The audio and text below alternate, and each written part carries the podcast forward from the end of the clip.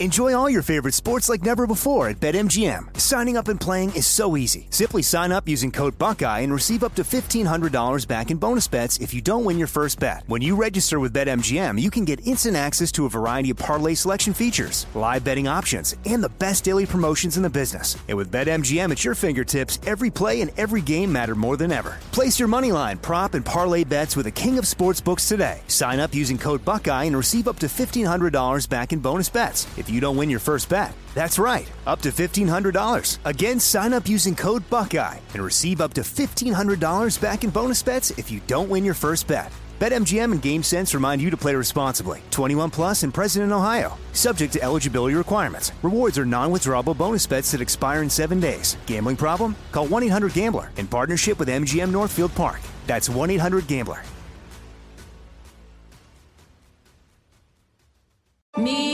Focus Features presents Back to Black. I want people to hear my voice and just forget their troubles. Experience the music and her story. Know this, I ain't no Spice Girl.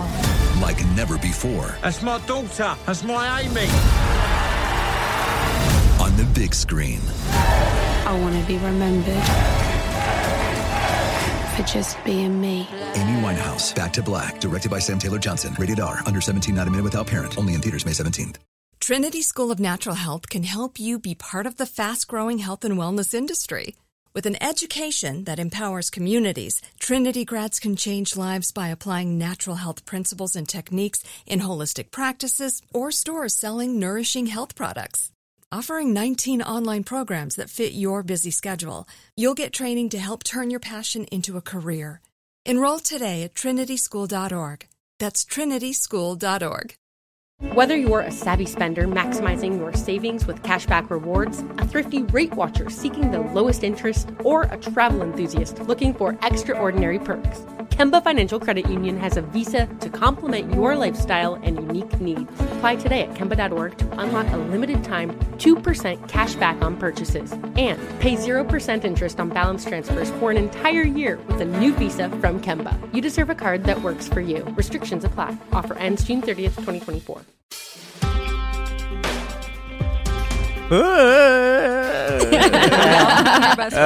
Welcome to It Could Happen Here, a podcast that here it happens. That happens. Yeah, I'm Christopher Wong. I'm doing my best Robert impersonation because Robert has abandoned us for another interview. Boo! Rude of him. We are here to talk today about the fact that it did in fact happen here, by which I mean the Supreme Court has essentially by fiat just overturned Roe v. Wade and allowed Texas as a just draconian, weird snitch paying, indescribably illegal anti-abortion law to go into effect. And, you know, a lot of people I think are shocked by this, and I think we're all sort of horrified. But for those of us who grew up in sort of right-wing evangelical and Christian communities and watch how they organized and watch how they mobilized, it's not really a surprise. No, I'm so bored with everybody's surprise. Please stop. I've been saying this for so long. So I feel like a Cassandra, years. Like just like standing in the street screaming from the rooftops, just please. Yeah, well, y'all listen now. It's like when there's like a list of like the set schedule for a show, and then you're surprised that it actually that they do all those songs. Yes. It's like the writing has been on the wall. And the, and the floor and the paper and the screen. 40 fucking years.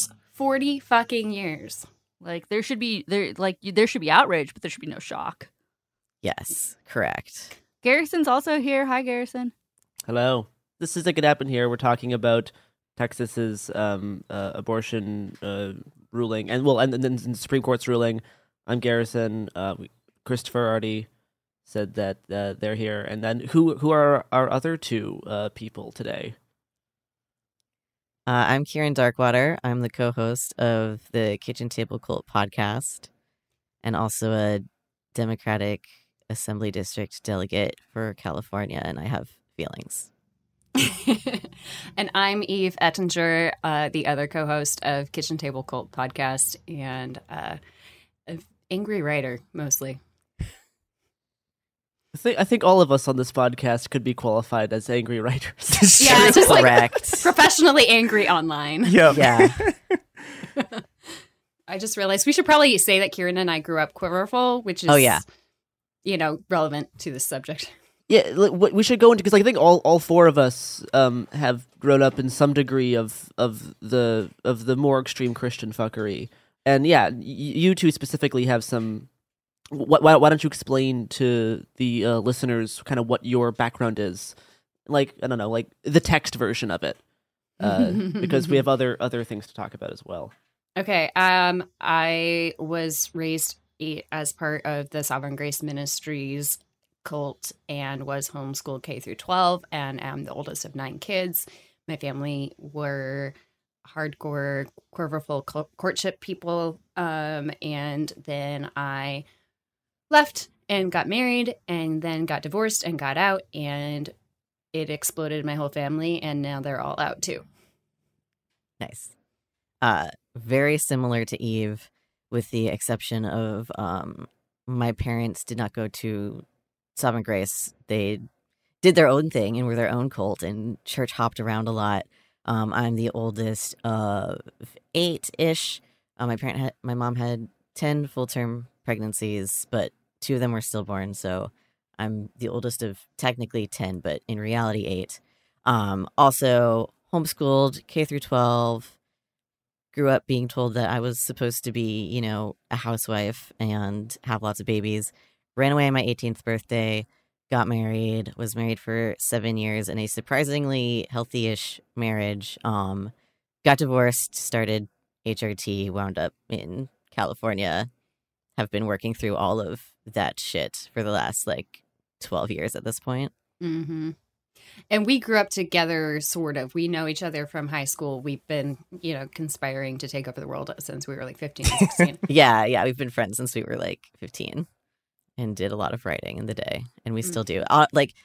Everything that we're doing now is still stuff we did in high school. It's everything and nothing has changed. We're still writing, we're still doing podcasts. It's just we've switched. We've switched sides. Yeah, sides. We were doing podcasts in 2005. Yeah, that is before it was cool. Funny. When Audacity was in beta, it was hard. Yeah, I guess I'm in the slightly weird position of being in a group of people where I had I had the least fucked up right-wing Christian childhood, but yeah, I still grew up in a more mainline, a town that was sort of dominated by a sort of more mainline evangelical university. It's hard to say go back to the beginning on this because you can pick 7 million moments, but I think since we're sort of focusing on abortion, I want to start by asking about the story of sort of how the evangelicals started caring about abortion, because that's a relatively recent thing, especially compared to sort of Catholicism. And so, yeah, I guess how did that start, and how, you know, what's the relationship between that and the birth of the modern religious right? Well, have you heard of Phyllis Schlafly? friend is behind the bastards. Fuck Phyllis Schlafly so much. Oof. Blech. Gross. Yeah. Okay, I'm there's not enough rage. There's more than enough rage. I was trying to think of an appropriate horror sound effect to go right after her name. Yeah.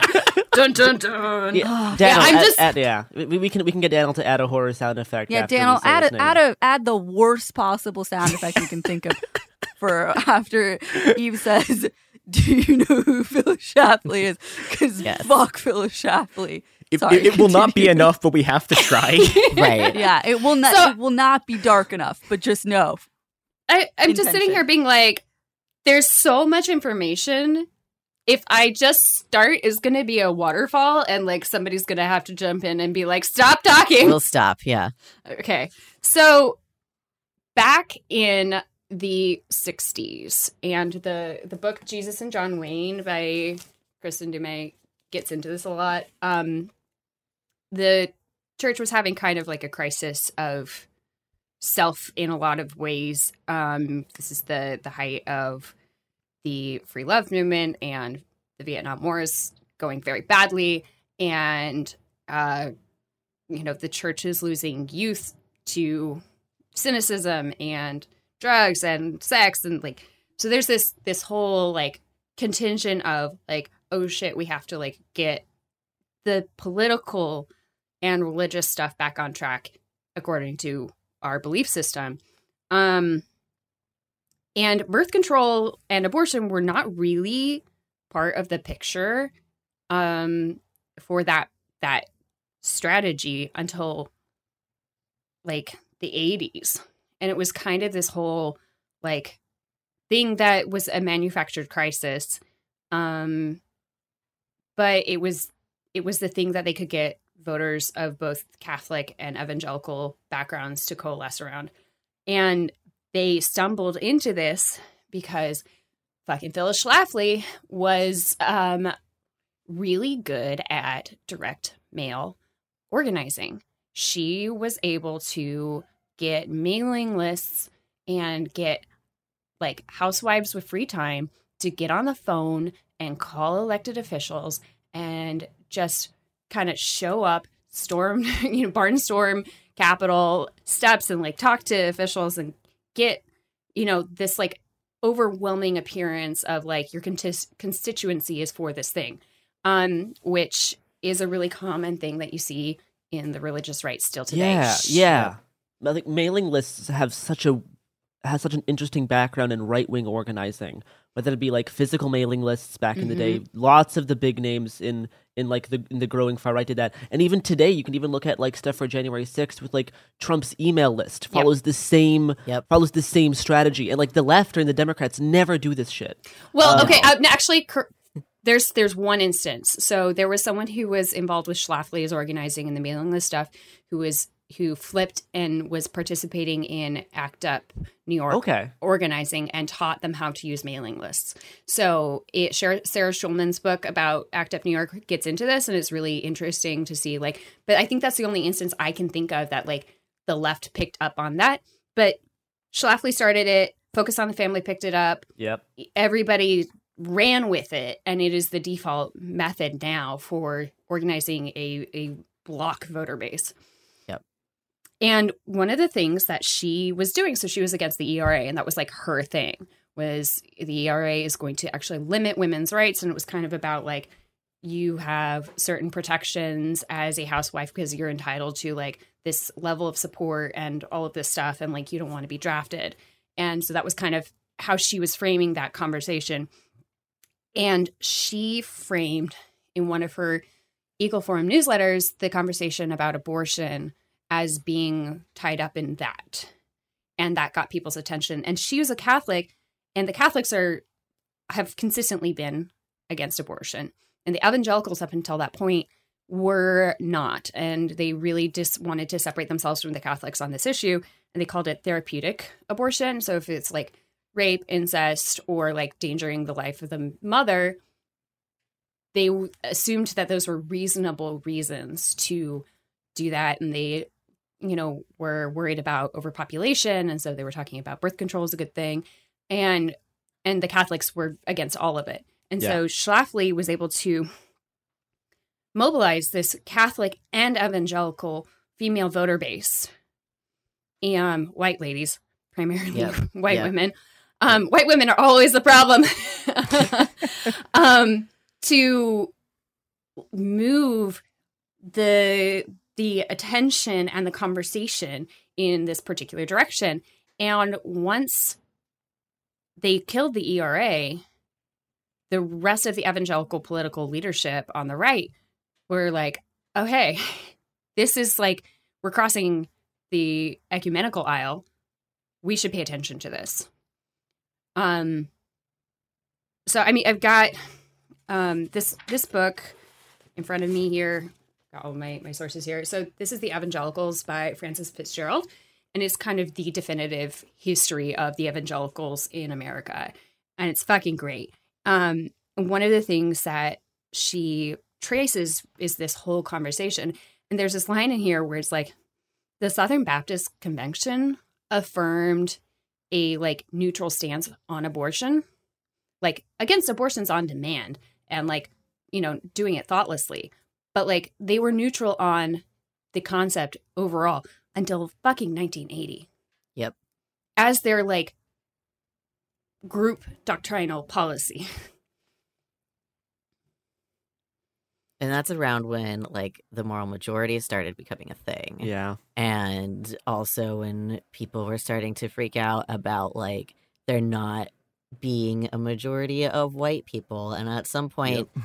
the rhetoric turned from, well, I mean, it's always been, like, about the babies. But at some point, it got translated into, we have to literally outbreed the left. Which is what I grew up in.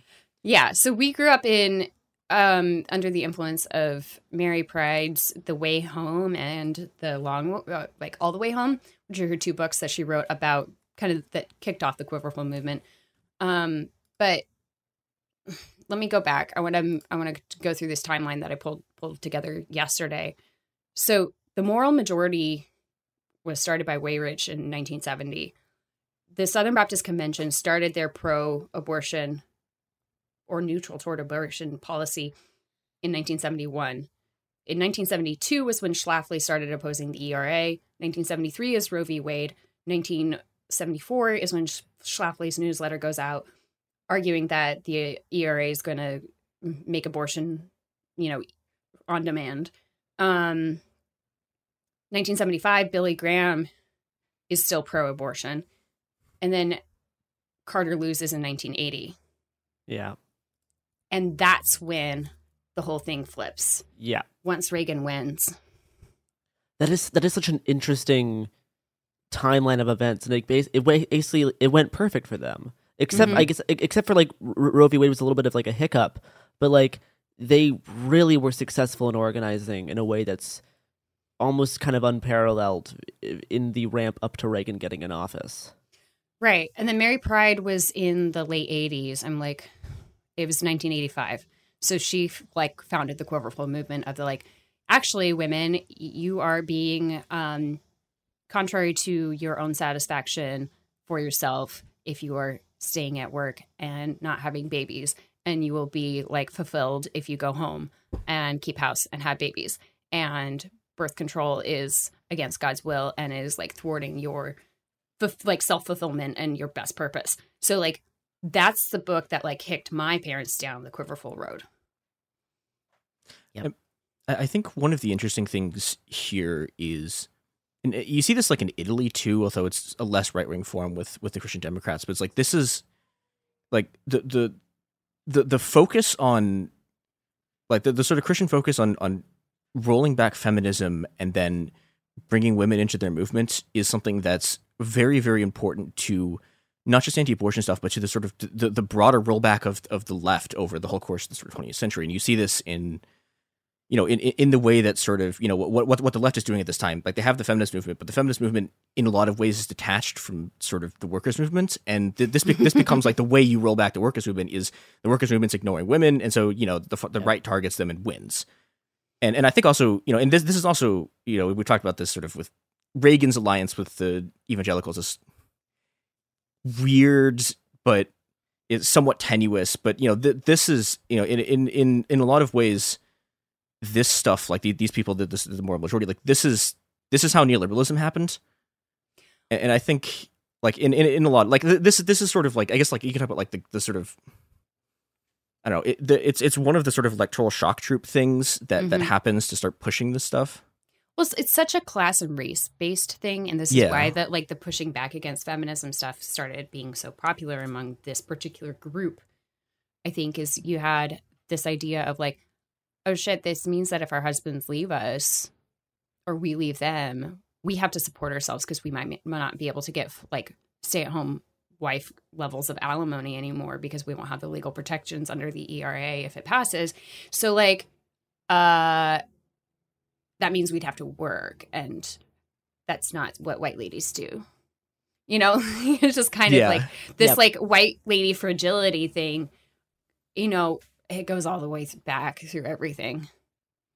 Yeah, and it becomes this hammer that you can beat like everyone else with, mm-hmm. like whatever sort of like.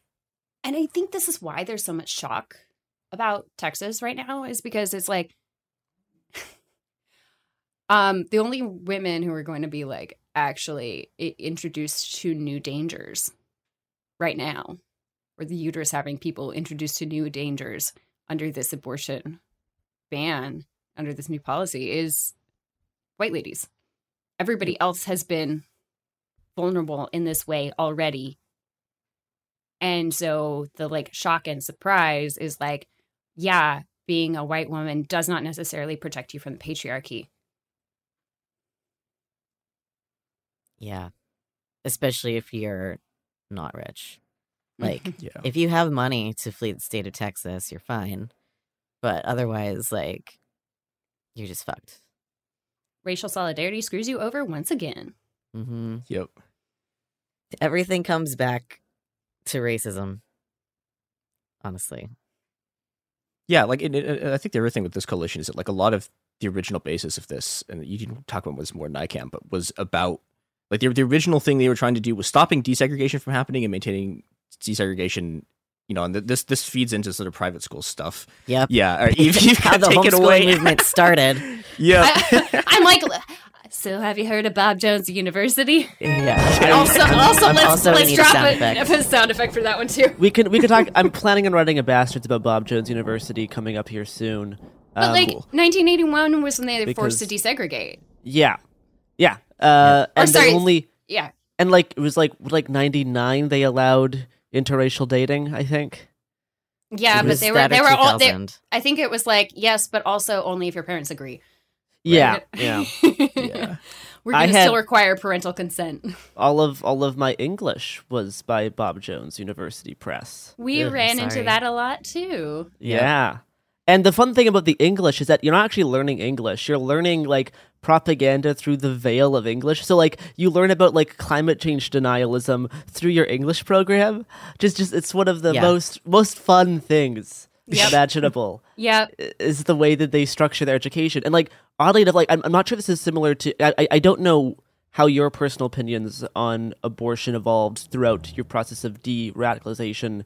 That's a long story. Yeah, but like I know, like for me, like for some reason, that was one of the last things to change. Like I got on, like that was one of the last things to actually get like kicked off of my brain. Like I changed on like a whole bunch of other views around like queerness and stuff. Like way before I switched around abortion, it was one of the things that like they really like I think that's common. Their propaganda on it really was able to like sink its claws into my brain.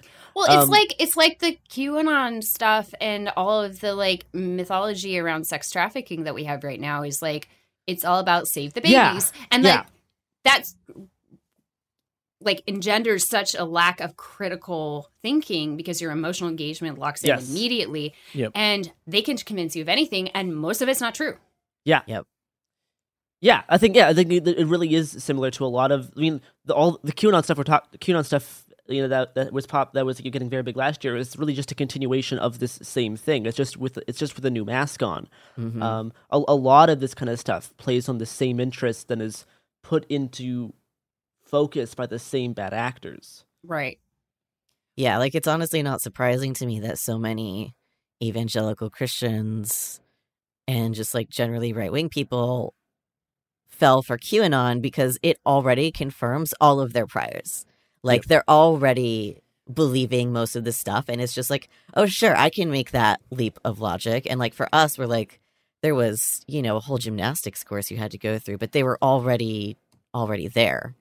Okay, I want to jump in here and tie up some threads between these conversations because one of the things that these like conspiracy theories and the like anti-abortion stuff have in common is anti-Semitism, and so the mythology of the QAnon like celebrities using babies' blood for skincare kind of thing goes back to the Middle Ages to blood libel, which is an anti-Semitic mythology that was used to excuse like murdering lots of Jews, and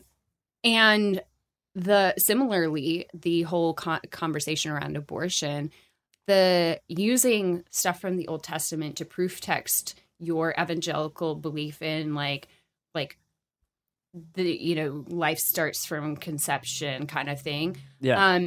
goes against Jewish tradition and Jewish understanding of these texts. Like, the Jewish tradition is life starts at the first breath.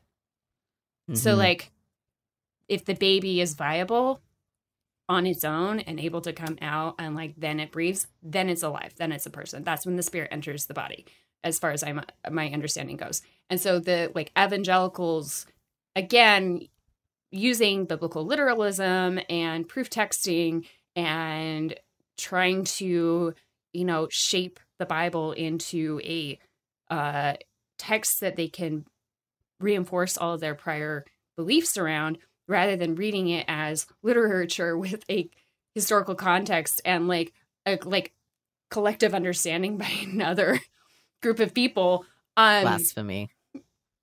Like, it's just one of those, another one of those examples. And so this is built into it, is this, like, yeah, well, the Bible says this, that, thing. And it's like, no, actually, like, that's not how the rest of the world has interpreted these same texts.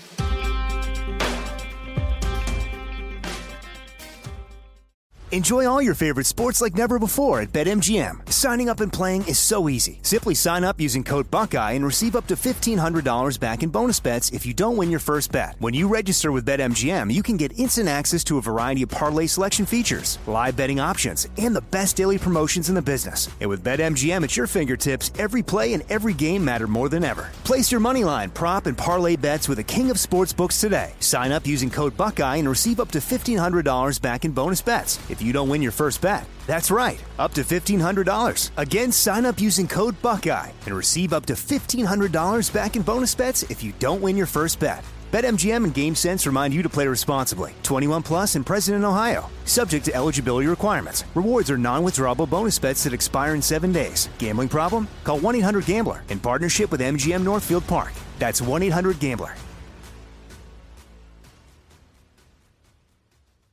Trinity School of Natural Health can help you be part of the fast-growing health and wellness industry.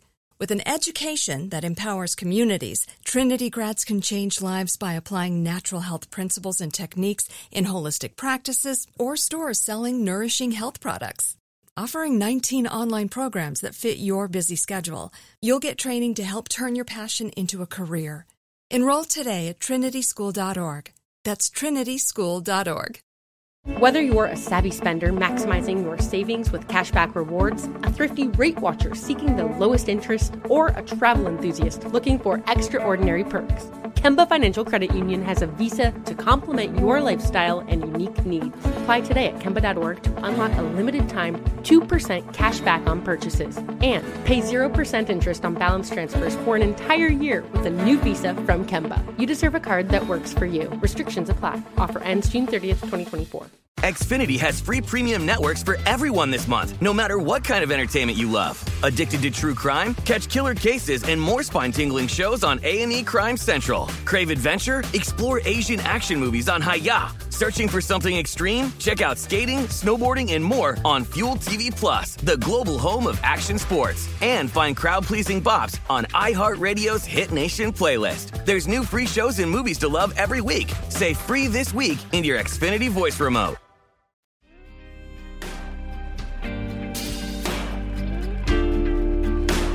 This plays into so many other things that the right is currently grasping on. Like, we could easily talk about the intersection, and not even just intersection, but the direct continuation of anti-abortion stuff into anti-vax stuff. Like, all of these things are the exact same thread. They all come from the exact same place, and it's propagated by the same people. Like, all of these things. Like, once you start to look into this, you're like, oh no, it's all the same thing. It's all just wrapped up in this same spiral. Yeah, I mean, and it goes into using essential oils for, like, healing and, like, not trusting doctors. And, like, there's good reasons to mistrust the medical institution and, like, big pharma. Don't get me wrong. Not for these reasons, though. But, but, like, exactly. I'm sorry, like, colloidal silver, maybe not. No, like, we couldn't. If we went to the doctor as a kid, like, if our parents took us to the doctor, that was like a breach of faith. Yep. You know, I know all of you are familiar with all of this. Yeah, my mom's a nurse, so like we actually had like skipped a lot of this stuff. But Kieran has stories. Yeah, my parents, they got involved in this cult called Cleansing Stream, and that was where they were introduced to demonic possession and also faith healing. Mm-hmm. And they left the cult because they believed the demonic possession levels of that group was ridiculous, and it was. But they didn't leave behind the faith healing. Yeah. So I literally didn't see a doctor from the time I was like maybe 5 until I was 18. And then I went to the doctor and I was like, I know I had my tetanus before I was 10. And everything else, nothing happened. So please catch me up, because I didn't see anyone. I had literally like infections that could have been treated with antibiotics and cleared up in like a week that lasted for like 2 years. Yeah. Because my parents were that adamant about the doctors being evil. And the reason was because in the concordance, if you look up the word for like medicine, it's pharmakia, and pharmakia translates into witchcraft. And so my parents were like, well, obviously that means medicine is witchcraft, and witchcraft is of the devil. So therefore all doctors and all medicine is bad. Excuse me, did they still take communion? Because that's also witchcraft. That's a blood right. Right. But it was okay because it was Jesus's blood and body, and not totally this like expired thing of grape juice that has been sitting around in the church closet for like who knows how long, for like at least 12 years. Yeah, at least. It's aged grape juice. I blame communion on all my witchcraft practicings now. It's like where it all started. No, I feel like you get a lot of weird projection stuff with it, where it's like blood libel. It's like, okay, so you are from a religion, the basic practice of which is drinking something you think is blood. And so we are now going to accuse everyone else of doing the thing that we do as a religious tenet. But, you know, this stuff doesn't... It's that narcissist thing of accusing everybody else of doing what you actually do. Yeah. Yeah. And I think, you know, I think there's kind of a... At least this is something that I've ran into, is that, like, you know, it doesn't do that much good to point out that their beliefs are inconsistent. Like something I see a lot of people do is... It doesn't matter. It doesn't matter. Okay, so how do you... Y'all know G.K. Chesterton, right? Yes. No? We should explain. Maybe okay, so G.K. Chesterton was a British Anglican pundit, had like, you know, wrote a bunch of, you know, cute little cozy mysteries, but also was a Catholic theologian. And in his book, Orthodoxy, he has this concept, which is like outdated, like ableist terms, but I'm going to run with it because it's a really good analogy. He calls it the madman's box. And he's like, the madman is the most sane of all creatures, because anything that does not work in his reality, he removes. It does not exist. So everything within his universe, if you accept the terms of his universe, is true. And I think about this all the time when I think about fundamentalists and the stuff we grew up with, is like, if it is going to threaten your core logic system, you remove it. It does not exist. Yeah, because it's a you can't even consider it. The watch has to tick. Yeah, and the like his whole thing was like, actually, like the universe is huge and like we can't control it, and like we have to get okay with not knowing things, which I love because that's true. And the people we grew up with just can't do that because they believe that like God is knowable, the universe is knowable, and also we're right about everything. You can't rip someone out of an alternate reality. It's not right. That's not how that works. You have to slowly coax them out with breadcrumbs. Yeah. And you even have to go with emotion. And that can take years or decades. Like you can't. There's never going to be a switch. Like, okay, so let's talk about our own shifts. Like when did you start believing that abortion was cool? Like everybody here, and what changed? Around when I was like 15 or 16, I was in the years prior to that, I was learning my own like queerness, which was kind of pulling me out of some of like the harder beliefs that I was into as like a preteen. So like queerness was like the first step, but abortion was like the last thing to crack because you're so ingrained in this thing. Like no, like you have to like I'm against killing people, and if babies are people, they have to be against killing babies, you know, no matter what kind of age they are. That gets so ingrained. Yeah. What got me out was learning like more about philosophy of like bodily autonomy. So that's the kind of thing that was like the last thing to crack, is like learning about the importance of autonomy and how that extends to pregnant people. And so that was it was the last thing from like my right wing, like from like my far right wing upbringing to get expelled. Like it stuck around for a ridiculously long time. Like I already considered myself kind of like a social democrat, but I was still, was like, but I think abortion should be avoided at all costs. It stuck around for such a long time. Yeah, that was sort of like for me too. And it was interesting. So like my like immediate family was like my parents were like pretty liberal, but like everyone else around me was like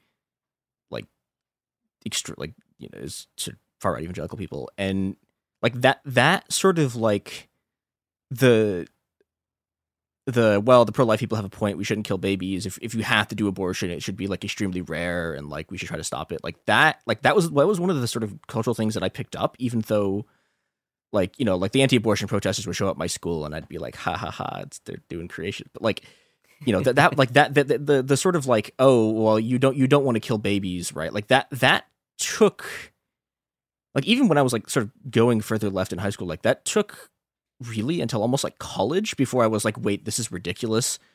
And sort of picking up. Yeah. Again, it was for partially the bodily autonomy. And then partly it was about learning the actual history of what this stuff is about, and like coming, like understanding the fact that like it's not actually about none of the people talking about this like actually genuinely care about the lives of babies. Like it's not about that, and like abortion isn't fundamentally about that. And you know, and you know, and it's, in some ways, like you know, this is, a lot of people sort of will do this thing where they like yell at the evangelicals. It's like, you don't care about babies, like you'll ship them off to war, or you let them like starve. And it's like, no, they don't care. Like it's not about that. It's just about sort of, that's, it's not about power surprise. And control. Yeah. And I think, you know, and I think like even a lot of people sort of still get this, like, don't understand that very well. Even like liberals on the left, that it like they don't care. Like it's just about power and not anything else, and that you shouldn't like take their argument seriously. Yeah. Yeah.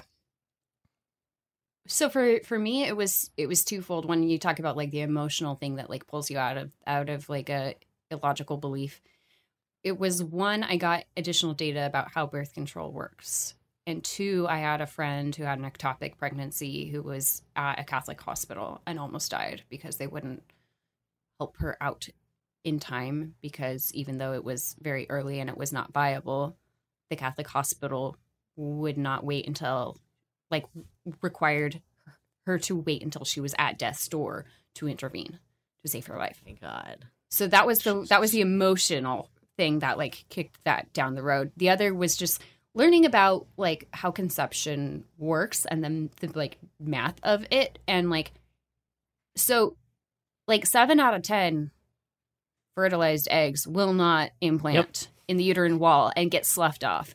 Like, you can have a whole lot more conceptions than you have pregnancies, and you will never know, and that is perfectly normal.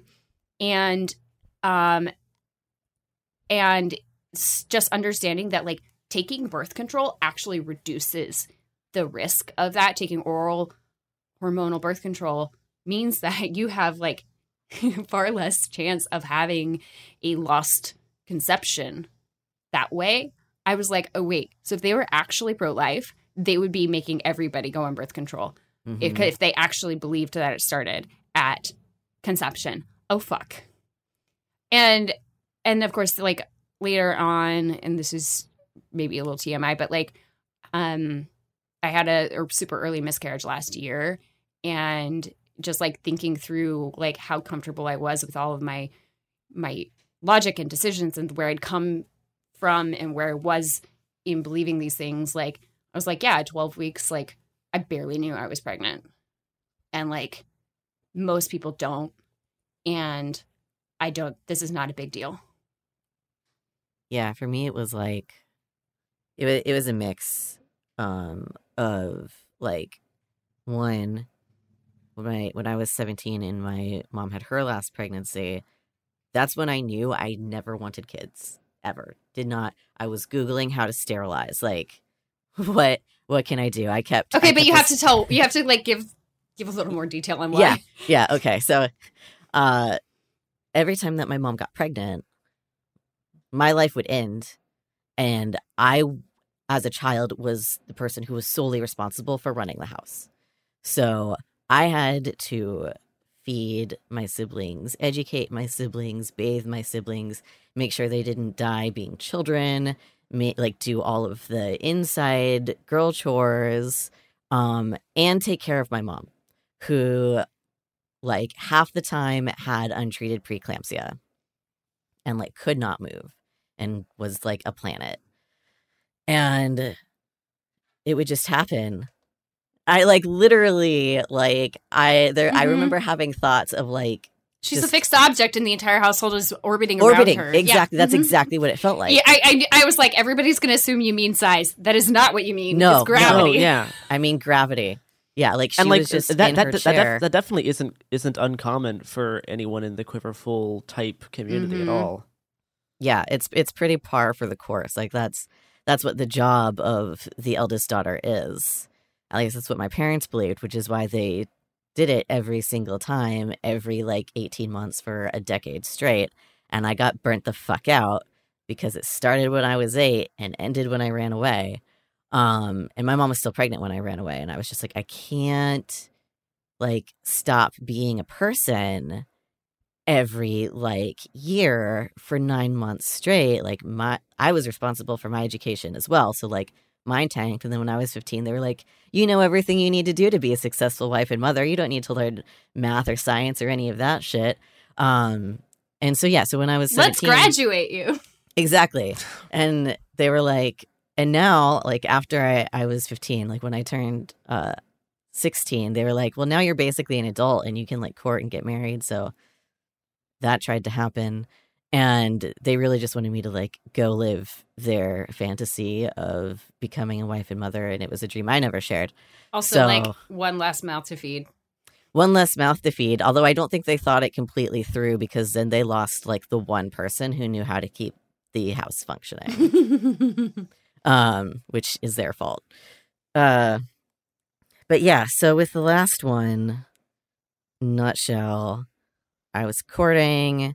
My mom got the positive pregnancy test. They were like, well, this wasn't the answer they gave me. They were like, we have theological problems with your partner's family. Uh-huh. And that's why we're breaking you up. But really, it was because my mom was pregnant and they needed me to run the house again. And so I saw that coming because I had, after a decade, become aware of when my mom was pregnant before she was. And I was like, this feels like pregnancy. Mm-hmm. And yeah, I looked up what it took to become sterilized, and I found scarletine, and I read about birth control, and I read about how it works, and I realized that I'd been lied to. Mm-hmm. It doesn't abort babies. It like you said, Eve, it's honestly better, because then you're not accidentally aborting by having your period. It's just a whole fucking thing. And I was like, okay, I don't want this for myself. And I became aware that that was a choice that I had. And so the first thing I did when I saw a doctor was ask for birth control. And it was through having my own agency and realizing that me not wanting to have children didn't make me a bad person and didn't make me a bad spouse, and that it was my choice, made me have a lot more compassion for other people. And then one of my friends had an abortion, and I was and it was a really good idea. And I was I was there for them. And I was you're not ready to have a kid. That's valid. And you should do the thing, because at that point I'd been after raising my siblings, I understood how much it is to be a parent. And I knew that, if I wanted to be a parent, I knew the responsibility that would be. And I knew I didn't want that responsibility, and I wasn't ready for that responsibility. I knew my friend wasn't.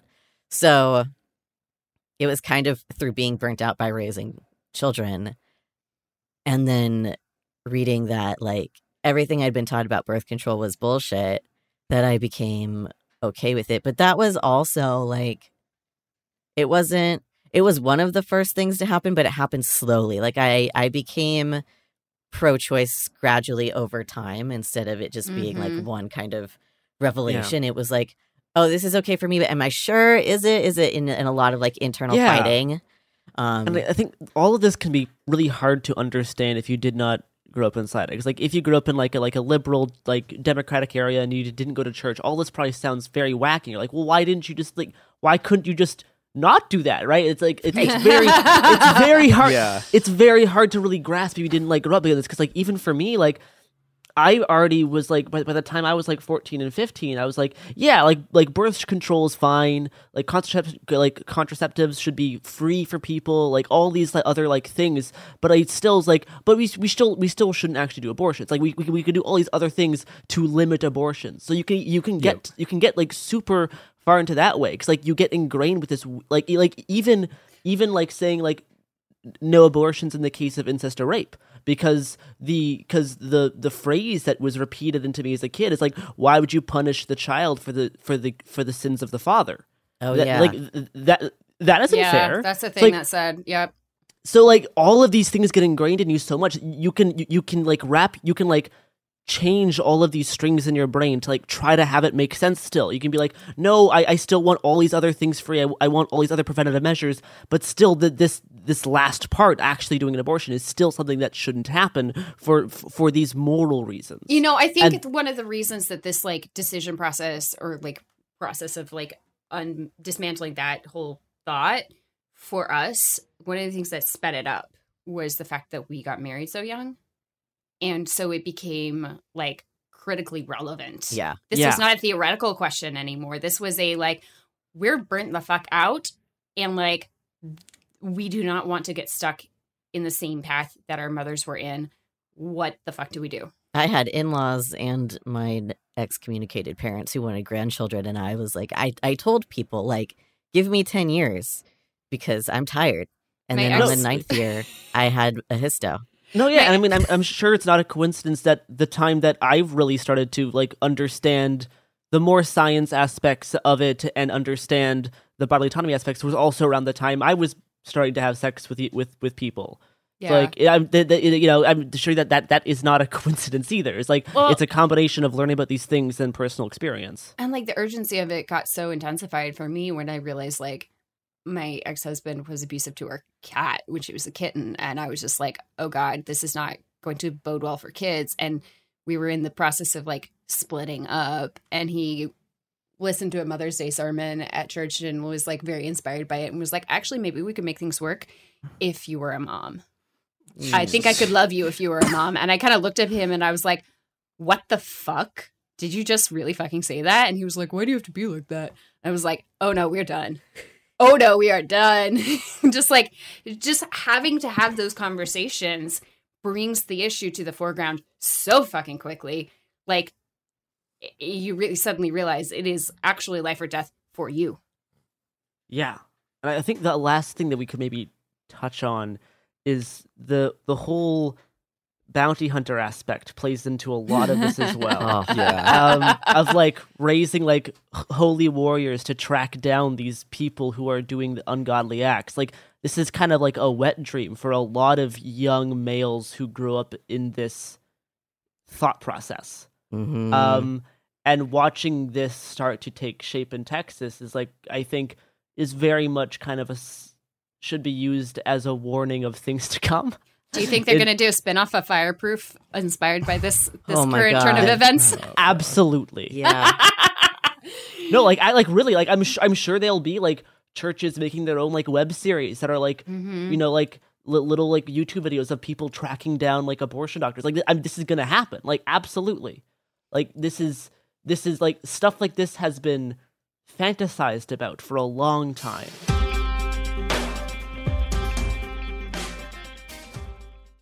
Enjoy all your favorite sports like never before at BetMGM. Signing up and playing is so easy. Simply sign up using code Buckeye and receive up to $1,500 back in bonus bets if you don't win your first bet. When you register with BetMGM, you can get instant access to a variety of parlay selection features, live betting options, and the best daily promotions in the business. And with BetMGM at your fingertips, every play and every game matter more than ever. Place your moneyline, prop, and parlay bets with the king of sportsbooks today. Sign up using code Buckeye and receive up to $1,500 back in bonus bets. If you don't win your first bet, that's right, up to $1,500. Again, sign up using code Buckeye and receive up to $1,500 back in bonus bets if you don't win your first bet. BetMGM and GameSense remind you to play responsibly. 21 plus and present in Ohio, subject to eligibility requirements. Rewards are non-withdrawable bonus bets that expire in 7 days. Gambling problem? Call 1-800-GAMBLER in partnership with MGM Northfield Park. That's 1-800-GAMBLER.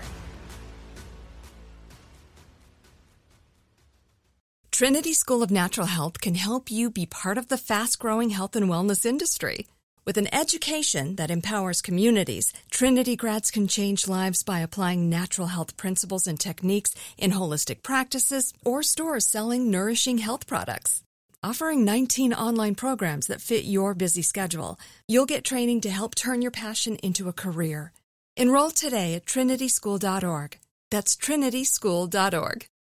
Open a limited-time 11-month certificate at Kemba Financial Credit Union. At 5.25% APY, it's more than triple the national average, plus it's a safe and secure way to grow your money. Visit your local branch or kemba.org/cd for details. Offer expires May 31st, 2024. APY equals annual percentage yield. Restrictions apply. $500 minimum and $250,000 maximum deposit. Advantage status required. Comparison based on bank rate average. Federally insured by NCUA. Xfinity has free premium networks for everyone this month, no matter what kind of entertainment you love. Addicted to true crime? Catch killer cases and more spine-tingling shows on A&E Crime Central. Crave adventure? Explore Asian action movies on Hayah. Searching for something extreme? Check out skating, snowboarding, and more on Fuel TV Plus, the global home of action sports. And find crowd-pleasing bops on iHeartRadio's Hit Nation playlist. There's new free shows and movies to love every week. Say free this week in your Xfinity voice remote.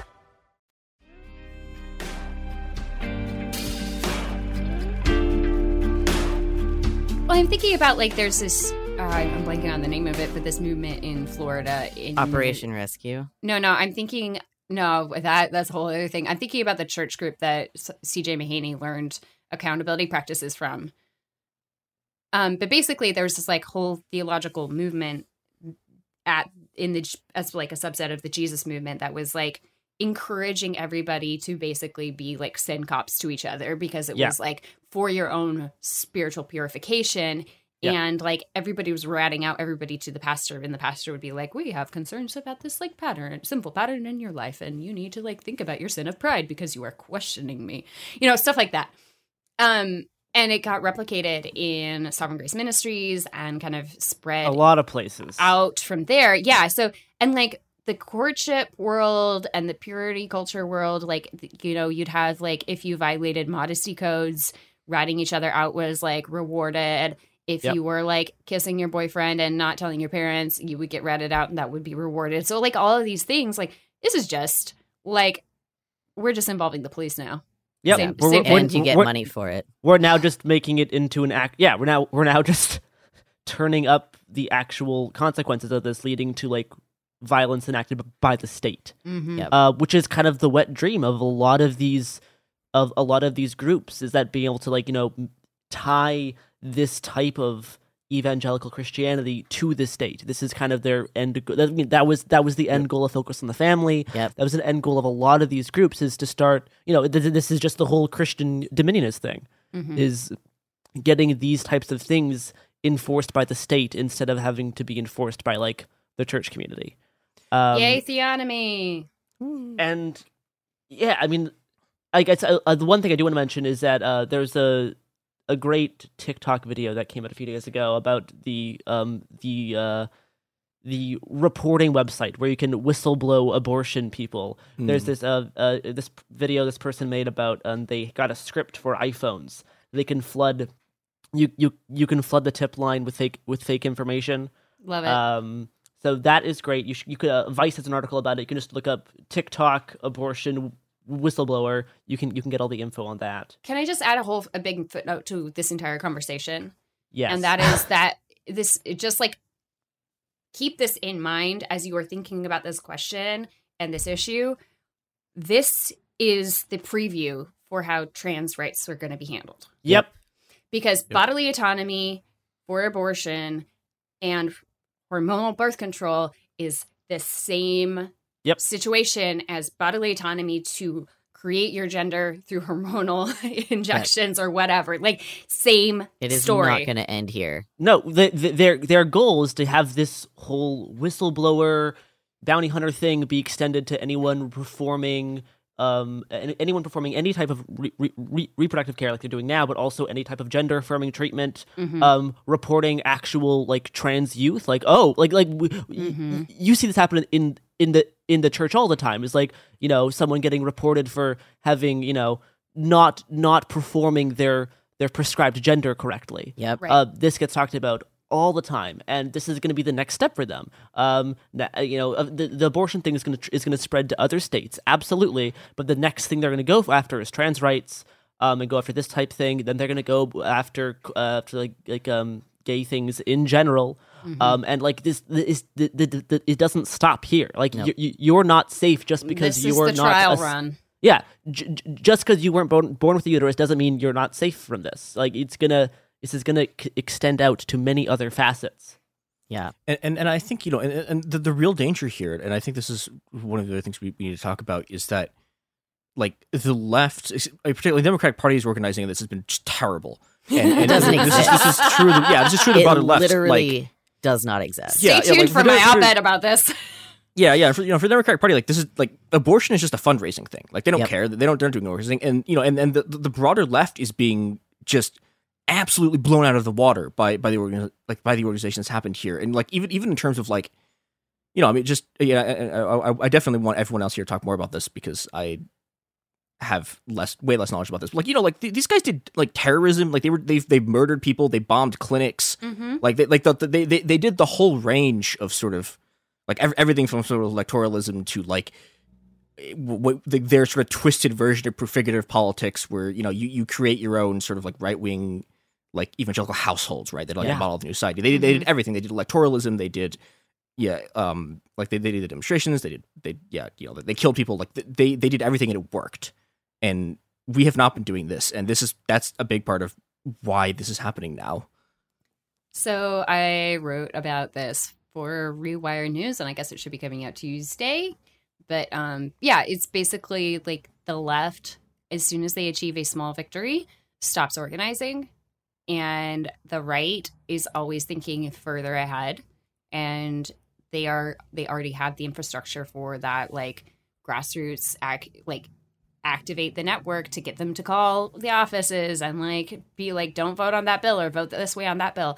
And we really just don't have that infrastructure in place. We've done it for one-off situations, but we don't have it as a habitual, regular daily practice, and we are not training our teens to be involved in that like they are.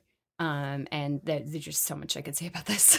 I can kind of speak to this as someone who like is kind of up close in the California Democratic Party, at least as up close as you can be without being friends with the fucking chair. I'm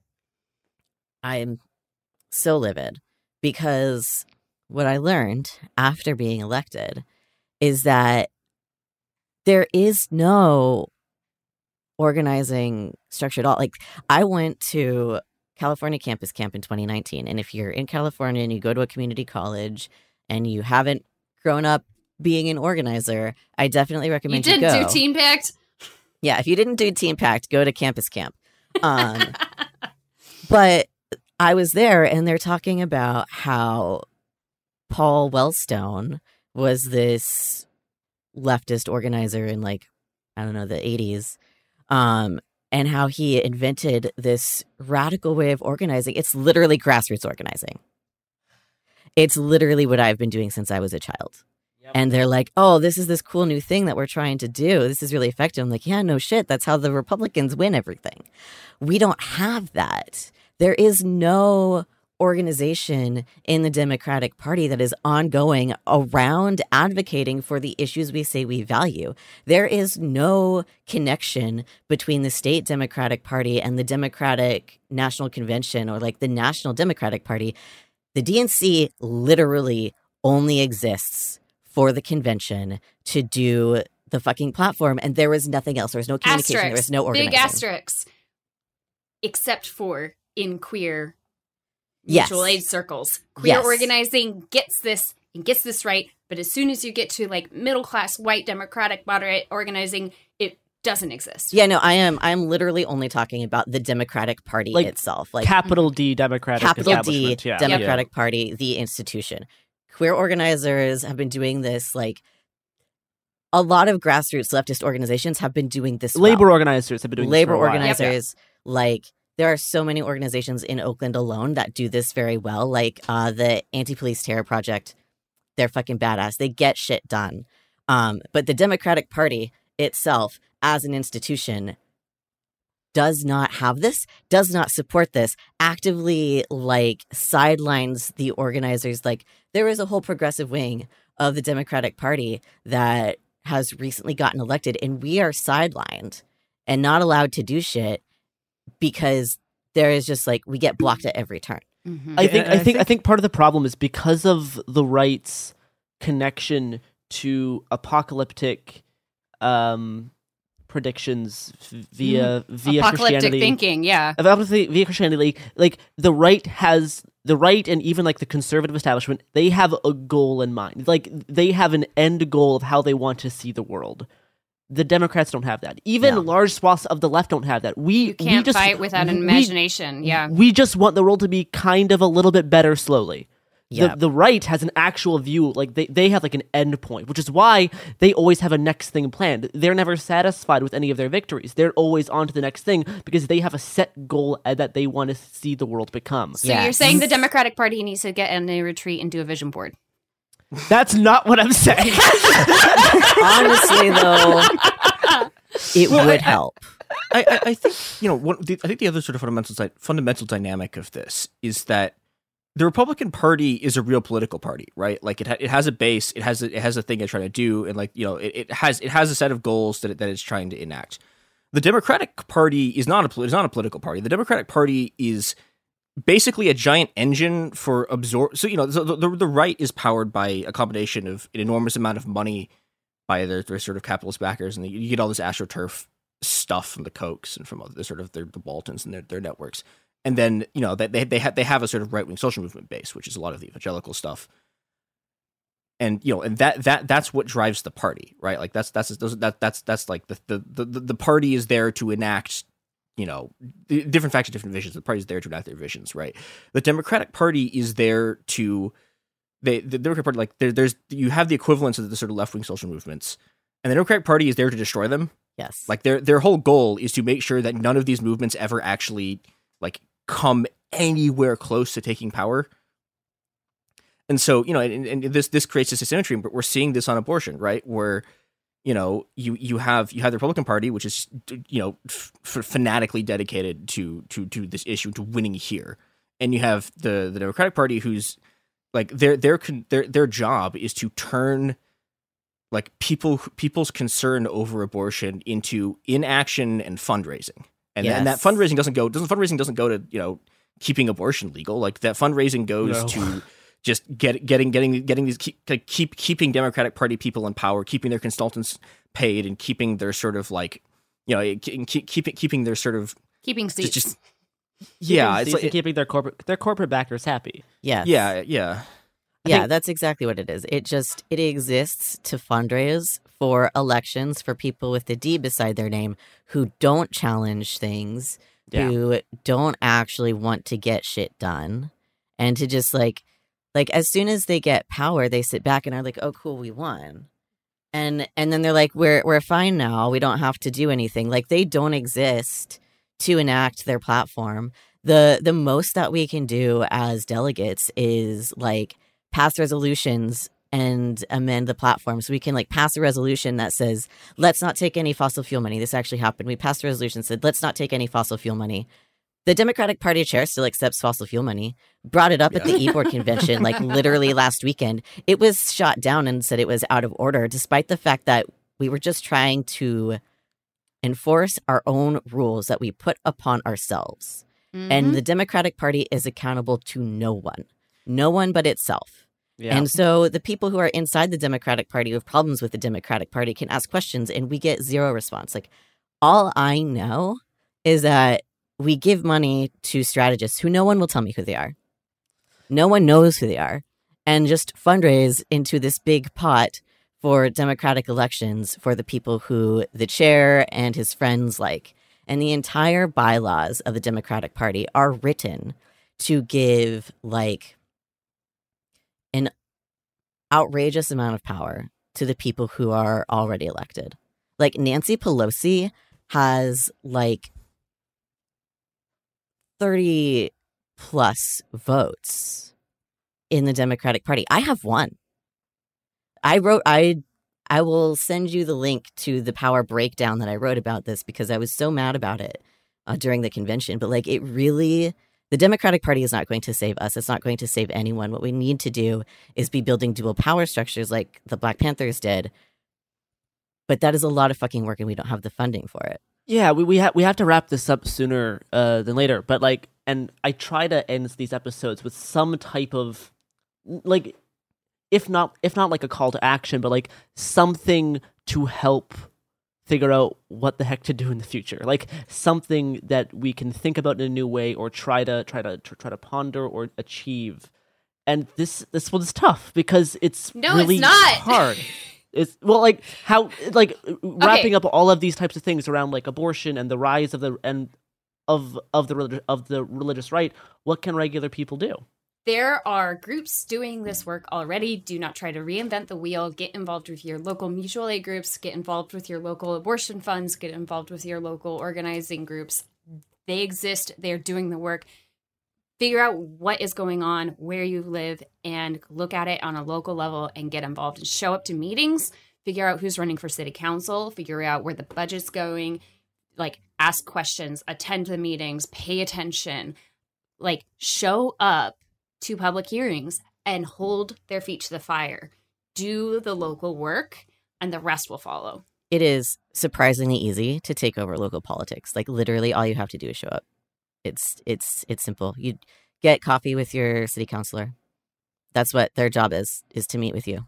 Mm-hmm. So do a virtual coffee. You are their boss. And you can even do that with your state representative, your state senator. They are there to talk to you. And if you have a feeling about a thing, email them, call them, be like, hey, I want to get coffee. Like, that's, you know how some students in college don't use office hours like they should, and so they fail the course? This is us. We have these elected officials, and we are their boss. We need to show up to office hours and ask them questions. Like, that's what the right is doing. That's why they're so successful. We need to be organizing our own calling about things. If people want to hear more about your guys' work and all of these really fun topics, where can they find you online? They can find our podcast, Kitchen Table Cult, at kitchentablecult.com. We're on Twitter at Kitchen Cult Pod. My handle is Blue Pup Boy, but with an I instead of a Y at the end. And I'm Eve Ettinger on Twitter, and I'm verified, apparently. Verified. I'm real. Good job. And the only one. Yeah. Yeah. Yeah, and we're working on a couple big projects. Stay tuned. Fun stuff ahead. Thank you so much for coming on to talk about the religious right, abortion, and all these kind of interconnected issues, because they really are interconnected. We can definitely learn how to organize a whole lot better and learn from how the right's been so successful in a lot of ways. Goddamn. Yeah. Anyway, for more It Could Happen Here, you can follow us on Twitter and Instagram at Happen Here Pod and Cool Zone Media. You can follow me on Twitter at Hungry Bowtie. And Chris, I know you have a Twitter. Yeah, I'm itmechr3 on Twitter, or the Ice Must Be Destroyed guy. Yep. Yeah. Cool Zone also has a Twitter. That's at Cool Zone Media. And Yeah. Great. See everyone again. We'll talk more about these issues in the next few days and weeks. But that's all for today. Goodbye. Bye. Bye.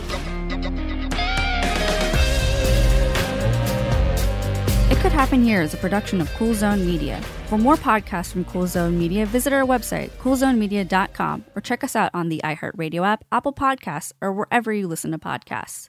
You can find sources for It Could Happen Here updated monthly at coolzonemedia.com/sources. Thanks for listening. Trinity School of Natural Health can help you be part of the fast-growing health and wellness industry. With an education that empowers communities, Trinity grads can change lives by applying natural health principles and techniques in holistic practices or stores selling nourishing health products. Offering 19 online programs that fit your busy schedule, you'll get training to help turn your passion into a career. Enroll today at trinityschool.org. That's trinityschool.org. Open a limited-time 11-month certificate at Kemba Financial Credit Union. At 5.25% APY, it's more than triple the national average, plus it's a safe and secure way to grow your money. Visit your local branch or kemba.org/cb for details. Offer expires May 31st, 2024. APY equals annual percentage yield. Restrictions apply. $500 minimum and $250,000 maximum deposit. Advantage status required. Comparison based on bank rate average. Federally insured by NCUA. Xfinity has free premium networks for everyone this month, no matter what kind of entertainment you love. Addicted to true crime? Catch killer cases and more spine-tingling shows on A&E Crime Central. Crave adventure? Explore Asian action movies on Hayah. Searching for something extreme? Check out skating, snowboarding, and more on Fuel TV Plus, the global home of action sports. And find crowd-pleasing bops on iHeartRadio's Hit Nation playlist. There's new free shows and movies to love every week. Say free this week in your Xfinity voice remote. This is Malcolm Gladwell from Revisionist History. eBay Motors is here for the ride. With some elbow grease, fresh installs, and a whole lot of love, you transformed 100,000 miles and a body full of rust into a drive that's all your own. Brake kits, LED headlights, whatever you need, eBay Motors has it. And with eBay Guaranteed Fit, it's guaranteed to fit your ride the first time, every time, or your money back. Plus, at these prices, you're burning rubber, not cash. Keep your ride or die alive at ebaymotors.com. Eligible items only. Exclusions apply.